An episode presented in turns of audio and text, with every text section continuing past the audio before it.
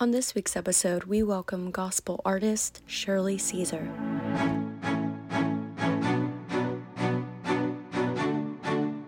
My favorite artists on the planet that I listen to every morning during my exercise routine or when I just need to uplift my spirits is the First Lady of Gospel Music, who's won 11 Grammy Awards. Um, and she has won 15 Dove Awards and four Stella Awards. And one of the most particular songs that come to mind for me as I introduce this show today is very appropriate. Her song written ages ago about never grow old. And no matter what happens in life, we're all are going to grow old. Shirley Caesar started in 1951 with Federal Records when she was 12 years old. And while some people grow old and die, she grows old and she thrives. And we're going to take a look at people in our society today and the aging process and how some are still, they remain youthful, they continue to contribute, and how that changes, how their perspective changes, but their contributions only become richer. Let me welcome via telephone uh, the First Lady of um, Gospel Music, um, Shirley Caesar. Welcome to the broadcast. Thank you. Thank you. How are you doing? I'm always good when I can speak to you. How about that? I've known you Praise since God. I was a boy in college when I was student body president and you came and gave a, an electrifying concert and we have been friends and for a long time and so I always have so much respect for you for your contribution to the world for your longevity and I wanted to talk about your longevity and growing old. You wrote that song, Never Grow Old, but you were talking about never grow old in the Lord. Mm-hmm. But talk about that process of where you were when you first started in 51 and where you are today and that transition to where we are in 2023. Wow. You're asking me to go back a long way. But I tell you what, I thank the Lord for bringing me um, through all of these years. Uh, uh, if anyone would have told me, and by the way, I have 12 Grammys now, but if anybody would have told me that the little girl from North Carolina, uh, from the Clay Hills, uh, the one who played in a sandbox, and, and in the summertime I would take the sand and pour it down through my head to try to keep cool. But uh, I would not have believed it if anybody would have told me. And so I'd give anything to have Mama today to see uh, Shirley from 19, uh, let's see, my mom passed in 1986. And if anyone would ask me, uh, would I believe that the Lord would do all of these things? I, I just, I just could not believe it, but it has happened. What do you consider the most important factors that have contributed to your longevity and your overall well-being throughout this life that you did not expect? Uh, I could not see back then my mom would be gone. I could not see, uh, you know, when I stood at the altar uh, over, well, I guess about 40 years ago and married my husband, Bishop Williams, I couldn't see this far. You know, we think, we think that uh, as we're standing at the altar, that we're going to have our mates forever. But it, it didn't happen that way. And so, but still, we go on. We cannot, we cannot give in. We cannot throw in the towel. And so here I am, 30, 40, 50 years later. Can, can you share some valuable lessons, life lessons, and even wisdom that you've gained over the years that you believe younger generations could benefit from? Well, Armstrong, you know, the Bible said righteousness exalts a nation and that sin is a reproach to any people. I, uh, I, I, I just believe that all of these years, all of these years, and, there, you know, it, it has not been like 10 or 15 years. All of these years, 50, 60 years, and 70 years, um, I know that it was nothing but the goodness of the Lord that brought me all of these years. I'm sure God did it. The girl sings a song, Who Did It? God did it. And uh, we as singers must not ever take his glory. We as pastors and evangelists and preachers must not ever take his glory. All of the glory goes to the Lord. You know, so many of the giants um, that influenced you and you influenced them in the field of gospel from the five blind boys, the sensational nightingales, James Cleveland, um, Slim and the Supreme Angels, uh, the angelic gospel singers, Inez Andrews, Albertina Walker, which were part of your caravans. Um, you've seen so many of these people who are no longer here. And even in your own personal life, your personal relationships, you come from a family of 12. You're the only uh, of that family that remains. Um, when you think about their lives and the fact of how much has left, but you also focus on what remains, talk about when you think about your own self and when someone says in the winter of your life, when you're over 70 years old, because God promised us three score years in a decade, uh, what do you think um, has, has sustained you when you've gone through such personal loss and such tragedy and such pain, but yet you still find a way to thrive and make the most of what you have? Um, I've cried a many a tear.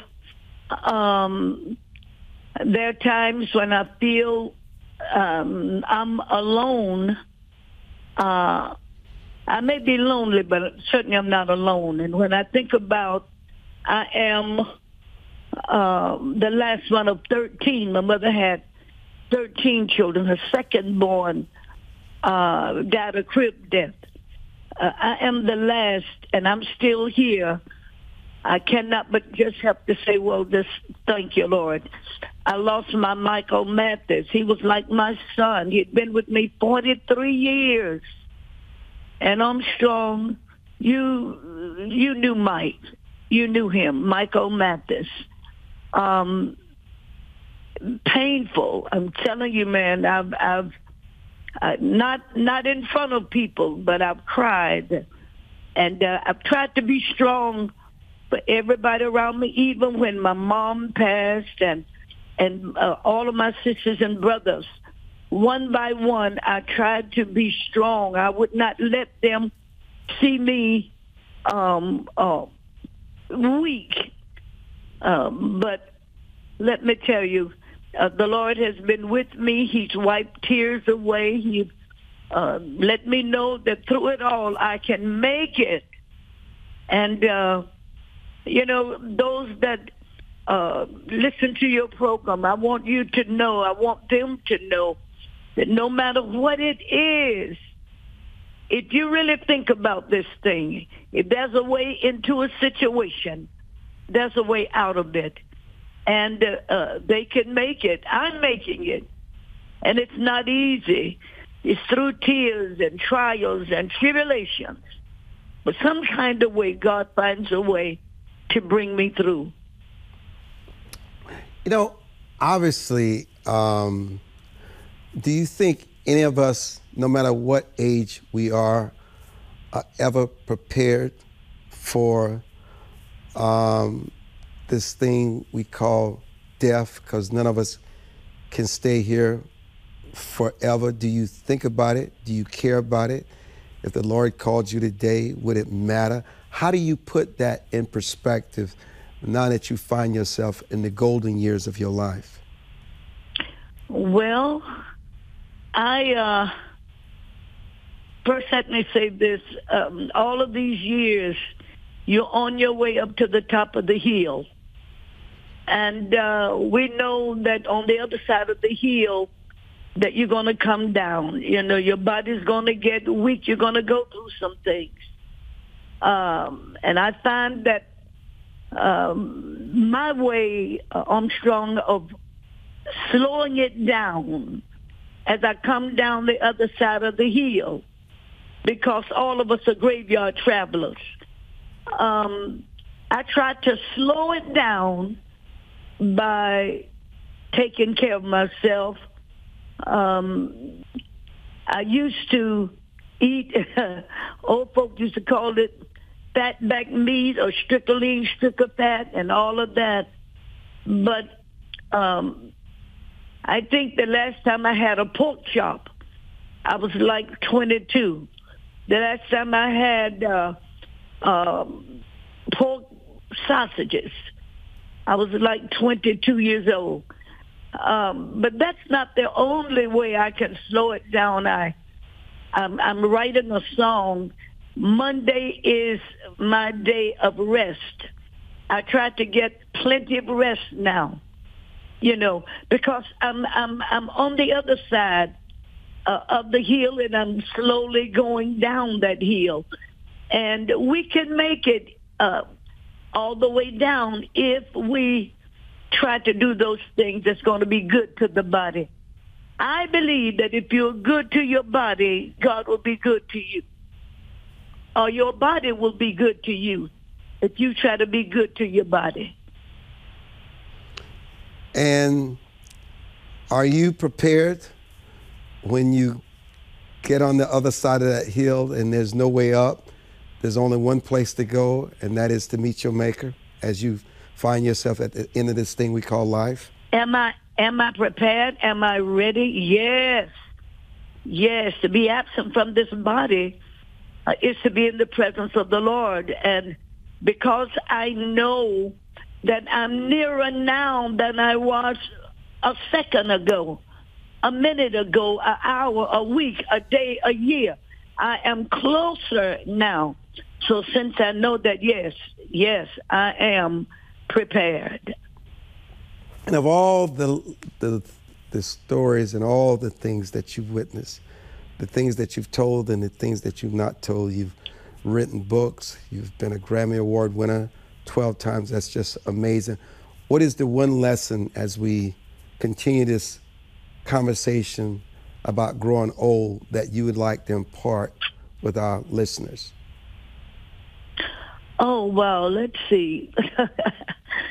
I want the listeners to know we have not gone over any of these questions, and um, I'm waking up. I, somehow or another, the Lord bless me to to wake up to talk to you this morning. Let's see. Um, I'd like for them to kind of remember me as one who tried to be a blessing uh, to young folk, middle-aged people, as those that are up in age. And uh, uh, when they look back over my life, I want them to know that I was one who really, really loved the elderly. I took care of my mom from the time I was 12 years old up until we laid that empty house uh, in the clay. And so uh, my life, I've tried to make it be a life of positiveness, um, not not one of complaining and all of that. I, I try not to complain about anything because that's that's that's not going to solve it. Uh, so I'm not one that's filled with complaints. Uh, however, let the record show. I'm glad to be in the number. I'm glad to still be on this side of the dirt. Just glad to be here. Just in case uh, during my journey I may have missed something, I'm glad to know that God is giving me more time to try to do whatever he wants me to do. that's going to better the lives of somebody else. Listen, I, I cannot thank you enough for this blessing today. And you know, no matter the obstacles we may have had making this work, it was intended to happen. And you just blessed so many people today and with such stark reminders about life and that someday it all comes to end. Pastor Caesar, thank you for your lifelong contributions to this world and just thank you for always reminding us what really matters in life, our relationship with God and not with man. To this week's episode.